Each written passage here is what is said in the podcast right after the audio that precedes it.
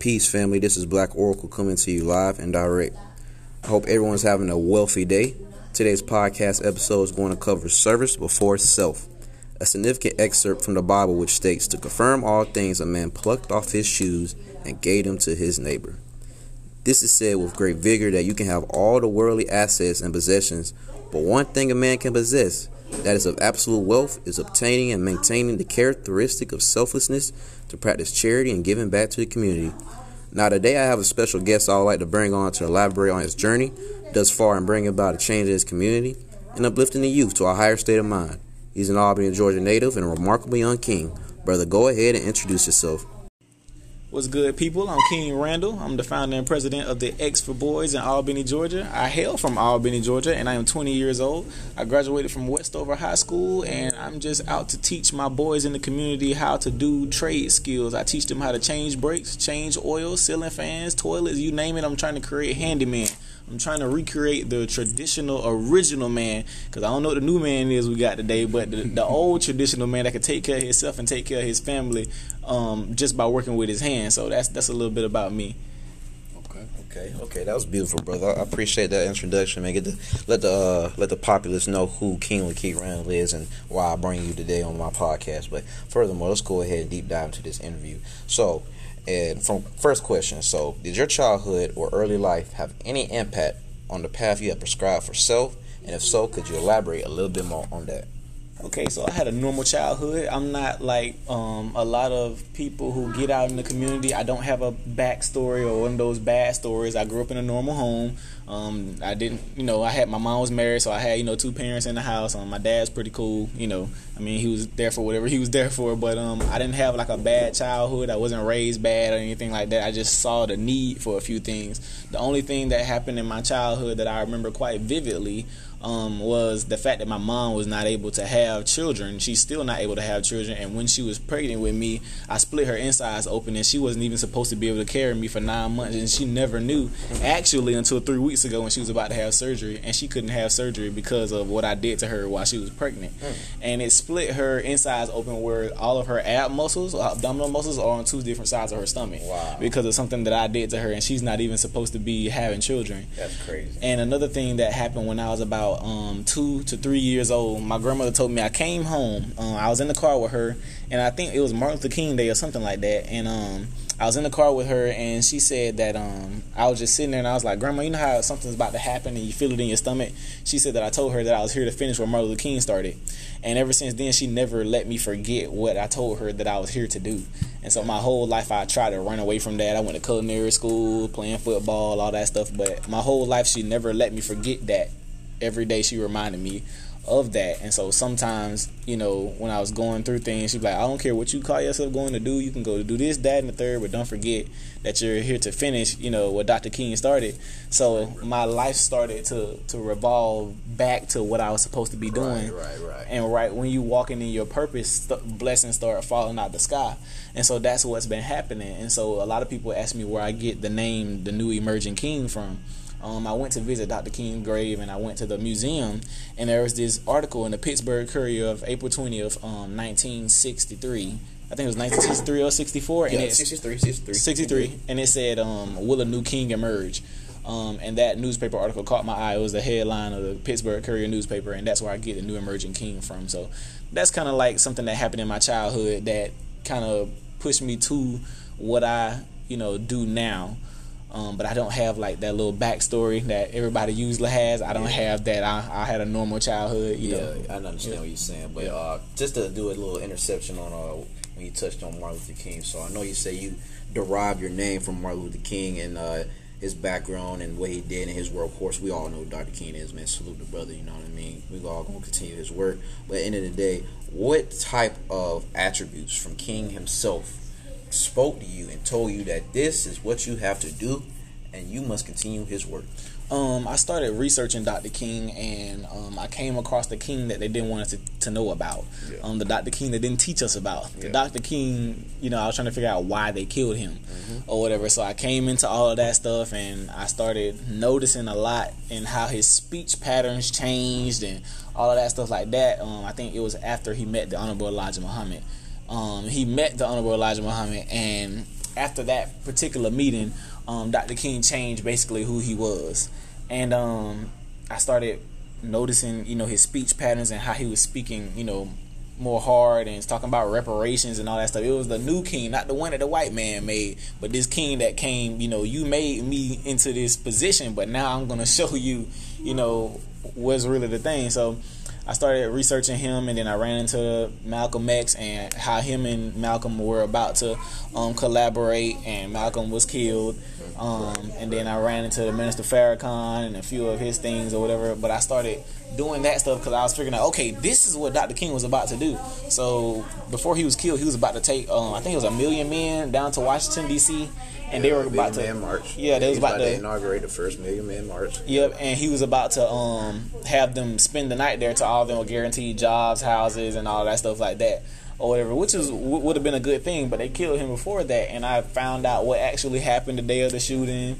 How James Earl Ray was exonerated, but nobody ever talks about it. And this is an actual court case, you know, that was in 1999. So it's a lot of things, you know, that has happened, you know, and a lot of stuff that I researched with Dr. King to make me understand, okay, this is exactly what I'm supposed to be doing, because he wasn't finished yet, you know, whatever. And nobody has came to pick up the torch. You know, he has kids. None of them picked up the torch.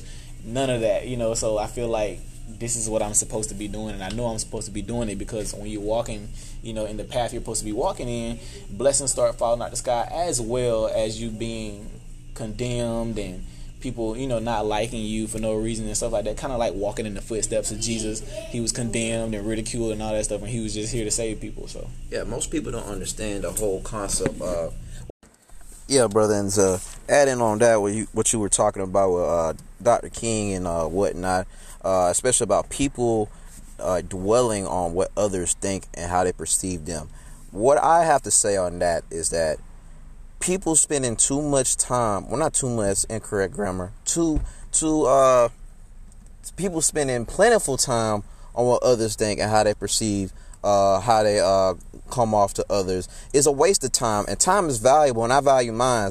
You know, wasted time is the equivalent of wasted money, something that you can't get back. It ain't gonna do nothing but recycle wasted energy that you need to put and output into your goals, you know what I'm saying, your dreams. Mm-hmm. You know what I mean? So people worrying about, oh man, like, you know what I mean, this brother, he out here again, and you know, he think he's doing something, but he needs to understand that, you know what I mean, too much power is crazy. Like, we live in a society, people so comfortable with being average, bro. It's not enough Malcolms, man. It's not enough Farrakhan's, not enough Martins, man. Like, I understand that what you have received in your childhood, in your early life, as far as your influence is concerned, is what makes you special, bro.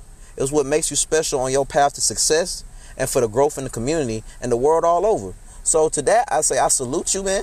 And everybody really just need to take in to the surroundings around them, man. Self-awareness is key. You know, people need to understand self-awareness. For one, because if you're not very self-aware of who you are and your environment, man, you're going to have a tough time on your path, man. You're going to have a tough time trying to change things and trying to, like, cultivate you. You know what I mean? Cultivate yourself, your mindset. You know what I mean? So, brother Prof, you got anything you want to add in on this? Of course. Let me go ahead and, if you could. Brother King, I got some questions for you, man. I'm about to book with this. Now, I've noticed that you've been starting a lot of business ventures. I got a lot of respect for the hustle, you know, because I'm a man of myself. I'm a man like that, too. A man, jack all trades. Right. So with the brake pad services, the haircutting services, the home improvement services, I just want to know, how do you intend to impact your community outside of providing the trade skills necessary and that is very important, because our young men are set back. They don't have the opportunity to receive educational trades as soon as they get out of school, without sacrificing 2-3 years of education and time and money. So outside of just that and providing them with the knowledge, what else do you plan on doing through those endeavors for your community? Well, for starters, what I think right now is my main focus, and also I definitely want to get into reading comprehension. I think that's very important. Reading comprehension, literacy to be very specific. Our boys don't know how to read. That's just complete fact. I was dealing with some boys in a summer camp, and honestly, none of them knew how to read. Like, and it was kind of sad, you know. And some of them know how to read, but they don't read nowhere near the level that they're supposed to be reading on. Right. A lot of them don't understand, you know, simple sentences. They write like they text messaging. And so I told my parents, you know, I was like, stop allowing your kids to text you in text format. Ask them to text you in complete sentences using punctuation marks, all that stuff, because that's how I make my little brother text me. He has to text me in complete sentences, apostrophes, commas, capital letters, the whole 9 yards, because I need to see, you know, exactly how you write at school and stuff like that. The first step in the process of changing mentality, bro. Absolutely. Yeah. And so I told them before, I said, if you can't read, you definitely can't write. You know, and like, it's kids that we're graduating that are functionally illiterate, period. Like, they cannot read. They have no type of reading comprehension. And so I feel like that is very important. That's the next thing I'm working on, because I'm about to start a book club for boys, because I need them, for one, to learn how to read, and for two, the books that I'm actually going to have them to read, you know, are kind of good books, you know, to help, you know, guide them through life. Like the book we're about to read now is Letters to a Young Brother by Hill Harper. And it's kind of gonna help out a whole lot, you know, with them being teenagers and peer pressure and safe sex and all that stuff like that. Stuff that they need dad to teach them or whatever, and mom just can't teach. You know, they should be able to come and have a safe haven, you know, to be able to and do things like that. And King, let me ask you, where do you think that these issues start? Because you know what, far too often our young men feel as though it seems as though we are set back. Where do you think this happens? Do you think it happens at home? Do you think it happens at the school? Where do you think it starts? Personally, I would say home and school. I wouldn't seclude either one of them, you know, because I feel like both are primary learning. Some people say, oh, well, home is primary learning. Some people say, oh, school is primary learning. No, both is primary learning, because you spend, you know, basically 7 to 8 hours a day at a location for 17 years or 18 years or whatever, at one specific location. You be there for almost your whole life or whatever, 7 hours a day, 5 days a week. You know, it's kind of like another home for you. Yeah. You know, and so if they're not teaching the things necessary for life there either or whatever, then I'm not expecting, you know, a lot of things to happen with that, you know. And so imagine the kids that don't have parents at home. They need school to be teaching them these things, you know, instead of the stuff I call nonsense that they're teaching at school. Like, I believe me, I love reading, I love science, and I feel like school is good up until the 8th grade. And when you get in high school, none of those things I personally believe you need at all to survive in life. Absolutely. You only need an 8th grade education to survive, period. And the things that they teach in high school, I feel like should be geared completely towards life now. I feel like you should go on a course or whatever, or a life course, you know, how to change tires and building a credit and buying a house, buying a car, you know, just all of those things for 4 years to prepare you for, you know, being an adult. But of course they don't do those things at the public schools. They'll do those things at private schools and homeschooling and things like that, but they will not do those things at the public school, because they will mask the parents to think that college is the way out when college is not. So King, I want to ask you, and that brings me back, because when I asked you that earlier question about your business ventures, I wanted to ask you how you were going to impact your community, and you definitely are educating these brothers. You are definitely educating these brothers. I feel that is your strongest quality that I see in you. You have a far-reaching impact, and you have the ability to get a message across to young men that I have seen not matched in many men our age. So with me saying that, I'm asking you, with what you're doing, is it all geared towards educating these children, these youth that we have? Do you want to do anything beyond that? Absolutely, I do. It's just right now, I think I just want to mainly focus, you know, on that just for right now. Okay. There are more things that I want to do, you know, in the future, you know, of course. Do you want to create like a school maybe? Do you have any dreams of that? Because, see, I feel like something like that, King, I feel like something like that would be amazing. Right, and it's interesting that you said that, because I do plan to start a school within 2 to 3 years. The X School for Boys or whatever, and people always ask, of course, why do I only teach, you know, one gender or etc. I'm just like, the only reason I teach one gender, for one, is because this is the age of accusations, and I'm not, about to go down that road, especially with me still being young. And then also, I feel like the boys in the community that I am raising, they have to go marry the girls in the community. Girls automatically follow the woman, and the Honorable Elijah Muhammad said that every no good woman was made by a no good man. And so I feel like if we raise our standards up, they have no choice but to follow because they want a man. Right. And so now the standards are so low that they don't even have to do anything to get a man, but be a woman. Just have a vagina, and then that's all I gotta do. I ain't gotta, hold myself up a certain way, none of that. But I'm raising boys where, I'm not telling them you can't date this certain woman, but if you do go and date her, raise her up, show her the God in herself, or whatever, and pull that God out of her so that way she can see, her worth, and you can show her her worth, So the boys that I'm raising in the community, they have to be, go and marry these girls. So that's why I do that. But yes, I do want to start a school. Eventually, but next year I'm actually revamping my my summer boot camp. It will be an overnight boot camp. It'll be military style. They'll be with me for 2 months straight. There will be no contact with mom, pop, no social media, no phones, none of that stuff. They'll be with me for 2 months.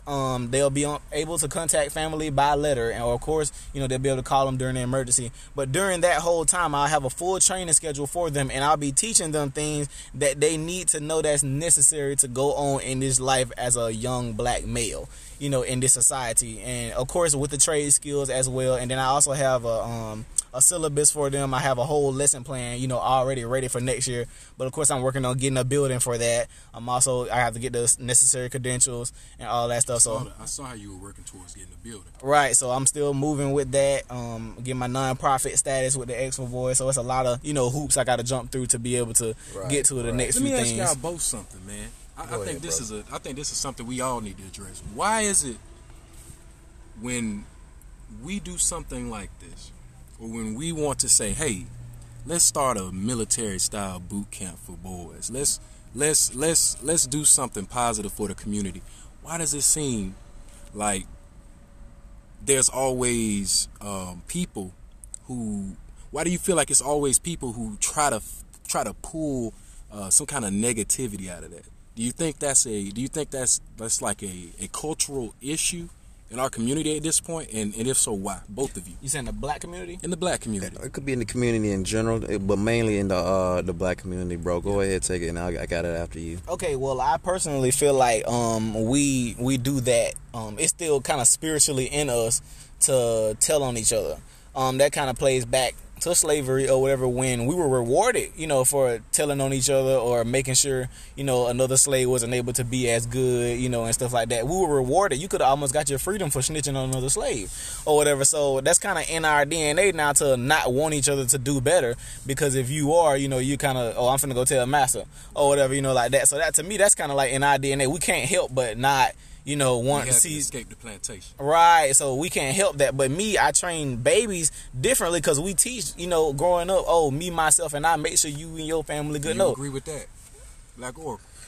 Let me go ahead. I'll add an interjection on that as well. In my opinion, it all at the end of the day ties into the mentality of self. Mm-hmm. It ties into the mentality of self because people, again, are average thinkers. I wouldn't say all people, but we're talking about at least 80% populace of black community, of any ethical, any cultural group or entity. You know what I mean? Whenever you see something that's unique or something that's common or something that is just eye-catching that you never thought another human being could have the potential to do, that's a very scary thing. Especially man. When your mind isn't capable of thinking extraordinary thoughts. It's just like the example with UFOs, man, aliens, you know what I'm saying? Just that, not just like the literal aliens, but whenever a person, man or woman, comes across the unknown, they automatically crucify that idea. They maim it and put it on a wall to either be harassed, embarrassed, or slandered for what it is, because they don't truly understand what it really is. And that goes with not only the current status of the black community or the community in general, or the work we're trying to put in or work you're trying to do for self and for the individuals around you, but it could go all in all of what any type of implementation you're trying to do for the society itself, whether it be like example, my good brother 19 Keys dropped his new Paradigm Keys book. You know what I mean? It's an ebook. You know, he just freshly dropped it. All made it and curated by self. My other good brother Derek Grace dropped his in-home banking game. You know what I mean? Stuff like that. My wealthy mentor, Billionaire PA, created over 83 plus books by himself.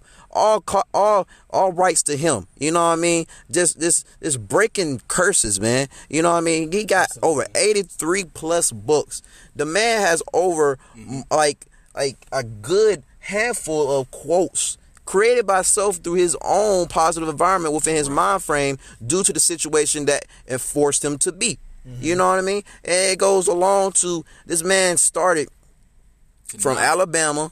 All the way, moved all to LA with nothing in his pockets. Got five or more felonies to his name. Mm-hmm. His journey alone speaks a lot of motivation and grit to it, because it doesn't matter what situation you in or where you came from or the decision you made.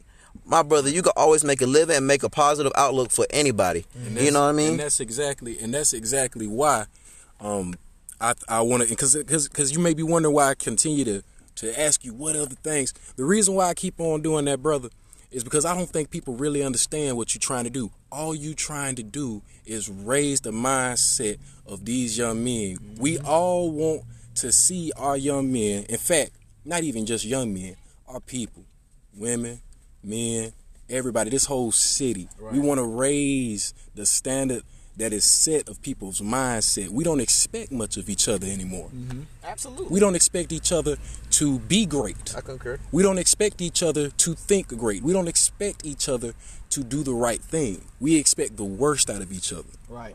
We expect people to be greedy, people to be selfish.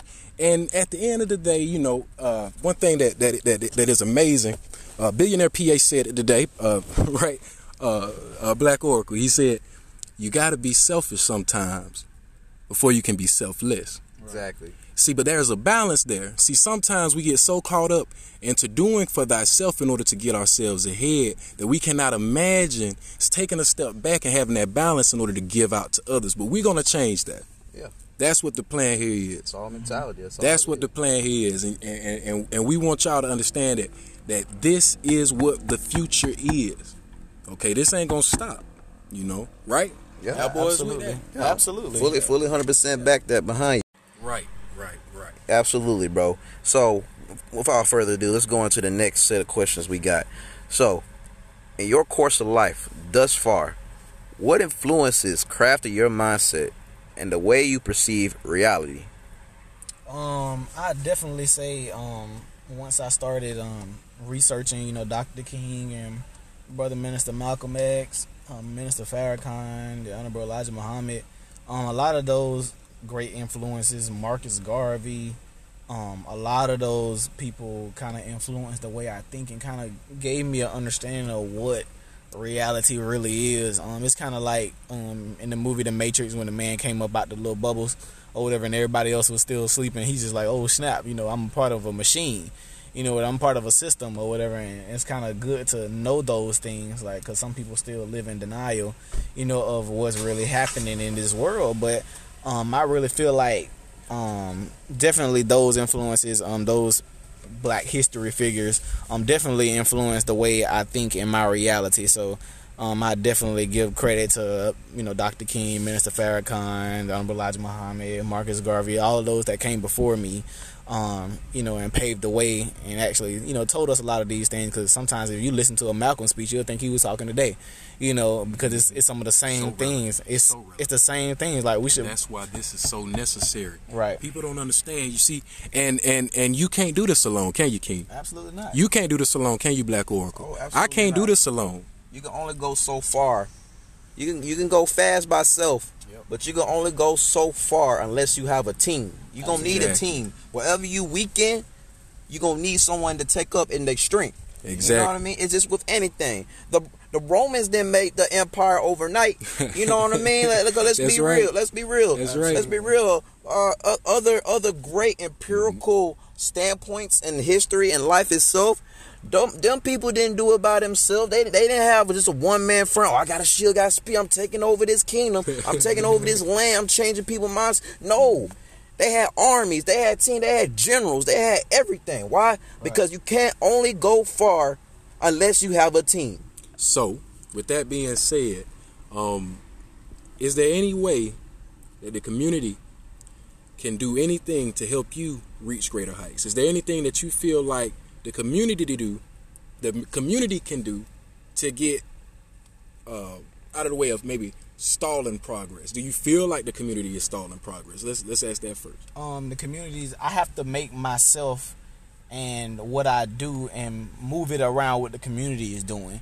I can't really move the community out of my way. I have to get in, with the community, right? So I can't really say they're stalling anything. I just need to restructure my plan. If they're stalling something, then I need to maybe go at it another route. The only thing that I say is keep bringing me your sons, and letting me train them, especially my single moms. And what's really touching me is when I had my graduation and the parents talked about the progress that their sons made, not just right. They came to my program. No, he was being mannerable at home. I had to ask him to do stuff 2 and 3 times anymore. He's not talking back. He's speaking louder, and stuff like that. He learned how to make an omelet. You taught him how to cook, all that stuff. And what do you think is the most important factor in that, King? The most important factor in that is that I actually care and that I'm close to their age. They don't get that a lot. And what do you think you provide them, King? I'm providing them with self-confidence. Self-confidence, absolutely. Self-confidence. A lot of these young men, they act out and they join these gangs because they don't feel confident in themselves. Absolutely. Just like we said that we can't do nothing on our own, that's not nothing that nobody don't know. Right. These young men know that. It doesn't take very much intelligence to know that it takes a group in order to do great things. Right. But if you don't have the right group to become a part of, you don't have the right leadership, you don't have the right confidence in yourself, mm-hmm. You're going to get led astray. Absolutely. I agree. So y'all got to remember that, and I apologize because I don't have no kids. Y'all, I don't know if y'all got kids. I have one kid. I have a son. He's King II. All right. Beautiful. You wealthy. Wealthy out here, man. Nah. This man rich. I tell everybody all the time, man, you got family, any type of family, whether it be one son, whether it be a daughter, whatever, man, you are rich. No asset out here can replace or can overstep that. You know what I mean? You are wealthy. Take heed and take charge of that, man. That's beautiful. I respect and salute that because myself, I believe we as black men and men in general are here on this earth one thing only: to be a representation of what man is and to produce the next legacy of the next generation. That's what we are here for. You know what I mean? I don't know how I don't know how y'all exactly feel, or y'all got that, y'all different opinions on that, but that's just my personal crafty opinion that I've thoughtly on. 100%, y'all on that for real? Absolutely. 100%. And a lot of people, ask me, because I told a lot of my close friends, I want a lot of children. And they're always like, man, why you want so many kids? Because I want 9 of my own. That's what I want. But one of my friends told me, and he kind of made it clear for me, why I want that many kids. He said, you would be so selfish being who you are to only give this world 1 or 2 or 3 kids. He said, look at you and what you're doing and how you're going about life. Imagine you only having 2 and 3 kids. He said, you will be selfish to the universe. You'll be doing the universe a disservice not to have 9 and 10 kids. Right. And so I want to adopt as well. Next year when I turn 21, I'm going to, adopt some children or whatever, at least some young black men, because you actually can, ask what you want for. So I do, want some young black men that I can adopt, and call my own and raise them up, as well or whatever, because I can't do this by myself. I got to train our replacements, and the replacements are what's going to change the narrative and the reality of what's going on. So I don't put so much emphasis on working with the adults. I try to work with kids as much as I can because they're going to grow up and they're going to change the narrative and they're going to teach their kids something different, because obviously, what we're being taught, is bearing witness in the community that is not sufficient, so something needs to change that is sufficient. It's time that we get out of the selfish behavior that has held this community back for decades after decades after decades after decades. We need to be selfless, this generation. It's time to put back into our communities. It's time to put back into black-owned businesses. And it's time to trust each other with each other. Right. If we can't trust each other, we can't love each other. Absolutely. And if we can't love each other, we will continue to be divided, we will continue to hate each other, and we will continue to be stuck in this same pit for the next 2,000 years. And I refuse to be a part of that.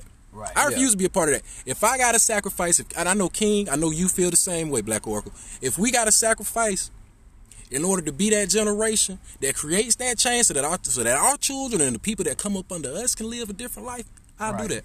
Absolutely. I'll do that. All right, 110. And I got a little interjection on that as well. So, both of y'all question, I'm going to put on a platform for you. Go ahead. Nice and well done. So, on the topic of real estate, how much of an impact do you think that can have in bringing wealth and starting businesses in the community? And how much do you think it is significant for one to practice real estate and to learn real estate in this day and age? I think it's very significant, seeing that Albany is 77% Black people, yet we don't own no major businesses or buildings down here. We own no major land. We own no major buildings down here. It's 77% Black people, but only white people and Hispanics or Asian people own like majority of the main businesses around here. You know, we own our restaurants and funeral homes and stuff like that. But where is our big business at? You know, I even made a challenge to the churches. You know, I was like, why don't we buy 40 acres of land somewhere around the outskirts of Albany or something and start growing food and then teach people how to can it and then have like this certain Baptist church green beans and canned up, or this certain Baptist church corn, and you can feed the community, then pay people to work on the actual farm, And so I said it's small stuff we could do. Like we have big, giant, lavish. You can talk hydroponics. Oh, absolutely. We have big, lavish churches in the hood. I'm just like, why do you have a lavish church? It's like it literally looks like a sore thumb in the middle of the hood. I'm just like, why do we have things like that? And I hate to get off topic, but that's a big real estate thing. I got the answer. I got the answer to that. I got the answer for that. When you speak about the church in the hood, this is my take on the church in the hood. First and foremost, the church is one of the most profitable, successful, philanthropic business ventures in America. I say that to a testament because we have too many churches out in our communities.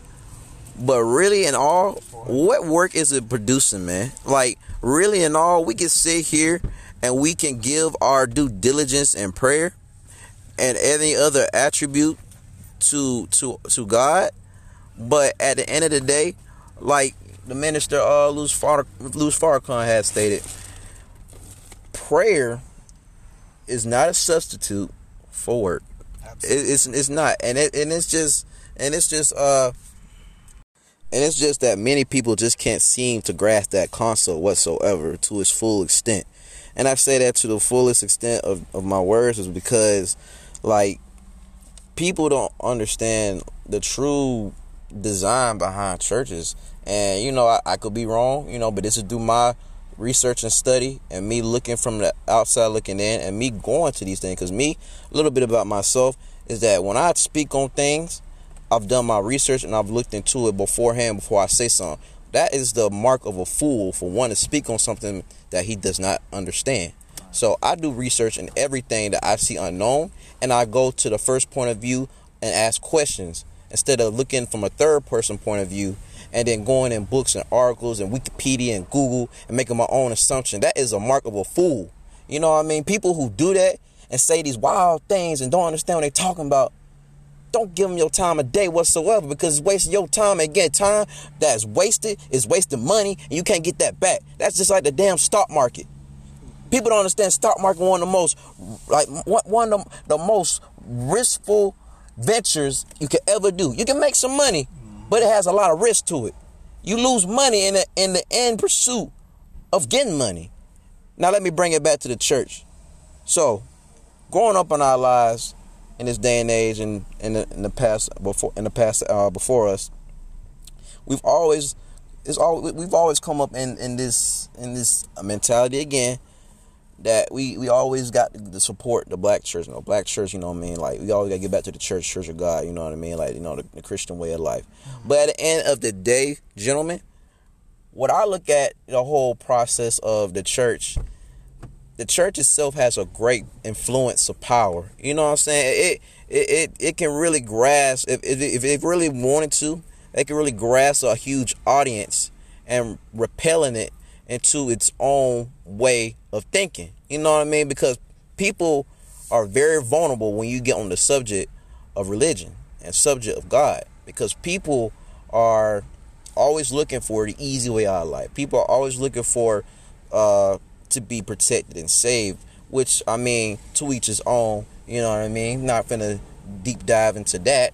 But end of the day, when I speak on that, I'm referring to the whole power that the church has and why I feel as though churches, in a way, should minimize how it goes about and receiving its resources and receiving the monetary value it gets. Now I understand, you know, just like all infrastructures, you know, you gotta pay your bills, you know what I'm saying, gotta get the lights on, gotta support the events, you know what I mean? Hey, you know what I'm saying, part of the community. But at the end of the day, we cannot all give all of our energy, all of the bread that we make in this life, and all of our time into trying to prove to others in a building that we have a great relationship with God. Because in the end of the day, your relationship with God is on you. That's on you and your spiritual enlightenment. That's my opinion. I'm going to leave it right there. But at the end of the day, the church itself really and all can influence a nation. Absolutely. And I'll leave it right there, and I'll go ahead and direct it to the next question, which my good brother, the prophet, is going to take over, and in conclusion, close out this wealthy podcast. Take it over. Yeah, last but not least, I don't even know if this is a question, to be honest. I think we all know the answer to this right here. In these past few weeks, and I'm just going to name these names, we all know: Kowalski Newberry, Walter Favors, Kamai Jones, Michael Jordan, and then the young man who just got shot today on 100 block of Pine. Gang violence is becoming prevalent again. And I know this disappoints all of us, but with all of the productive and progressive things that we are trying to do and that we are doing, why is it still that it seems as though the more productive we become, the more negative the negativity becomes? Does anybody seem to see that, or is it just me? Well, that's kind of like how the universe really works. You have to, anything that you do good is going to get counteracted. You know, it's something bad, like a spirit. It's like spiritual warfare. You know, and the minister said that chaos is to produce order, and chaos comes to produce order. You know, that's just how it operates. So whenever chaos happens, something needs to get in order or whatever. And I definitely, you know, believe that. So this chaos is like a manifestation of the pain in your body to bring attention to that place, huh? Right. Like even did y'all see the whole Dunbar's fiasco that I put together? Sure did. With the whole Dunbar's thing. All right, so immediately after that, the day of the Dunbar's event, it was packed out. The cars was all everywhere. The line was outside the door. Everybody came because of something that I started. You know, I came and everybody was like, you know, what's up, King? Da da da. You know, and as soon as I left there, I took a personal hit. You know, in my family or whatever. Not no death or anything, but it was something personal that I went through and very bad. You know, whatever. You know, with my family and stuff like that. And I talked to somebody about it. I was like, hey, this just happened. Like, everything was so great today. He was like, it's a spiritual warfare. He was like, you just did. He said, look at what you just did. He said, you just brought so much unity in the black community, bro.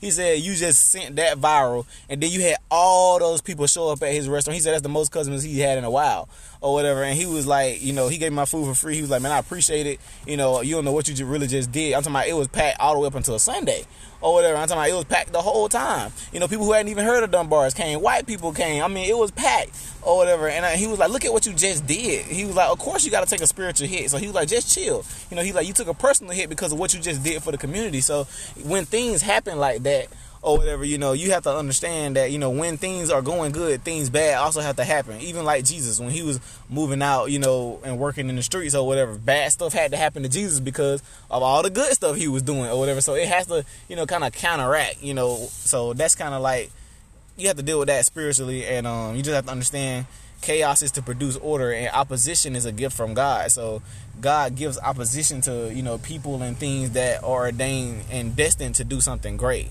you know. So you have to, you know, roll with the punches and just keep on moving, you know, because even with all the bad stuff happening and the shootings and the gang violence and stuff, you still gotta keep moving. Yes, we're reacting right now and everybody's upset and, you know, everybody's an activist and everybody wants to do this, that, and the third. But right now, we have to keep on moving. We really got to keep moving. Because 2 weeks from now, everybody's going to be back to posting nonsense on Facebook and et cetera. But, and the people, those of us who have actually been out there every day, you know, with the boys trying for this stuff not to happen. Everybody's an activist now. Now we want to have meetings. What do we need to have a meeting for when you've been staying here your whole life? We don't need no meetings. We need to be proactive. Exactly. And not reactive. Exactly. That's all we're doing is reacting, you know. So that's all I have to say about that. So Because these streets... proactive. Absolutely. Yep. These streets ain't reactive.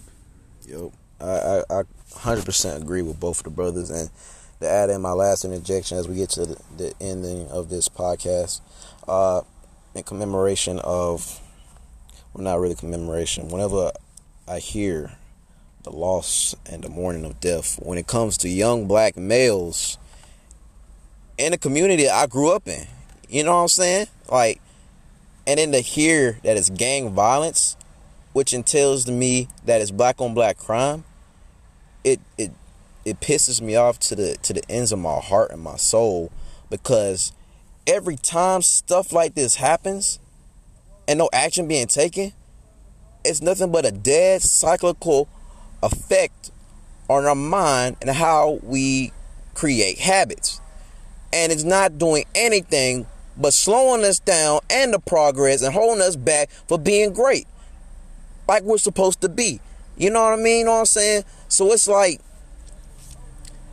we're not doing anything productive by slaying another brother, by slaying somebody, by taking a life.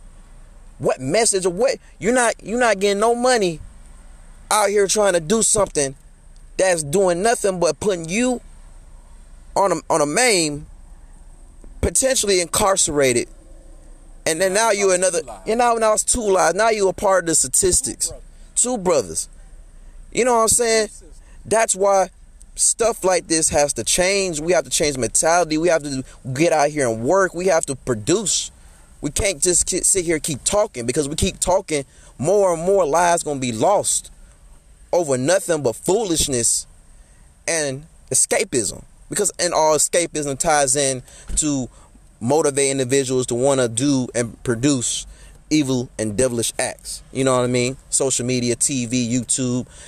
I'm coming for all y'all next. You know what I mean? I'm coming for all the engines that's out here that ain't doing nothing but displaying and depicting stuff negatively that's producing a negative mindset and environment in the minds of our young individuals coming up.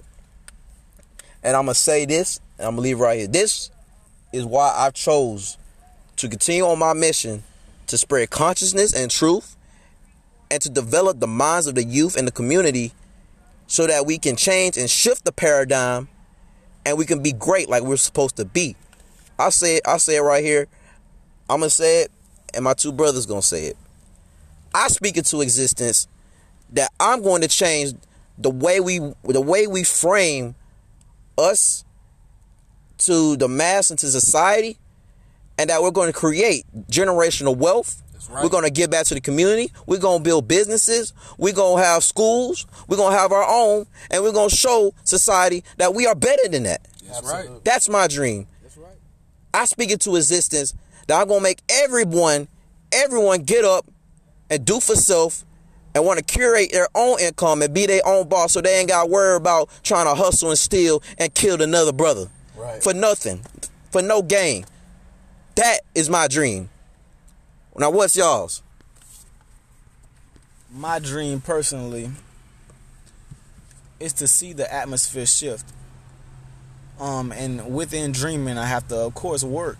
You know, so my work is to see this thing shift, especially with our boys. I haven't lost hope, you know, in the older generation, but I have more hope in the young men and the young women and the babies and the youth, completely all of them, because training the replacements is what's going to change the reality. And once we change that reality, we'll see, you know, a different shift. I feel like changing the reality with them is one of our infinity stones. Damn right. That's one of our infinity stones, the reality stone. We have to fix that. Yes, sir. Snap that finger and change the reality, you know, for our youth and for our boys and for this city and for the country and for the world, period. Our young black men need a snap of their own with the reality stone. So my dream is to see the reality change, you know, for our mindsets and for the youth. I can give a crackhead $1 million, but if I don't change his mindset, all he's going to do is smoke all that crackhead. He's going to smoke all the crack up. Man, a fish. Absolutely. One day, but if you teach him how to fish, he'll eat a lifetime. My brother, I really appreciate both y'all for coming on my podcast today, man. It means a lot. Because we changing the paradigm, and we working as young Keegans should be. Now, last but not least, I'm going to pass it to the prophet.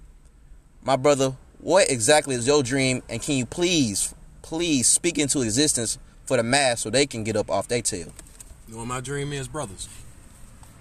You know what my dream is? What is it, brother? My dream is that this going to continue. All this stuff that we talking about, everything that we talking about. In fact, even some of these negative things. Because you know what? Sometimes it takes negative things and negative experiences to wake us up. And until y'all wake up, we're going to continue to have these negative things. That's my dream, man. And it's a sad dream. It's actually a nightmare. But it's a choice that we all have. I can't do it by myself. Mm-hmm. I can't just be a positive person and be one person and expect the world to change. Mm-hmm. You know what I'm saying? So right now, my dream ain't a dream. My dream is scary. My dream is a nightmare. So it's time for us to wake up, man. Absolutely. I done made my choice. I'm asking y'all to make y'all's, man. Whoever listens to this, whoever I'm speaking to, if you hear me right now, if you feeling me, man, or woman, it's time to wake up. Yeah. It's time to wake up, man. It's time to stop dreaming. Yeah. It's time to get real. Absolutely. It's time to wake up. It is. Enough said. It's been time to wake up, bro. Our mindset on dreaming in general has been dead for too long, and we need to rise up and do for self, as I've been saying. Well, I've held y'all too long on this podcast, and we've went over a lot of topics, interviewed the promising young king, you know what I mean? Duly congratulate this brother on his success so far and to his future success that he's going to continue to do for community and do for self. I appreciate you all for listening to this segment of the Black Oracle Podcast. And please be on the lookout for the next one coming soon. Peace.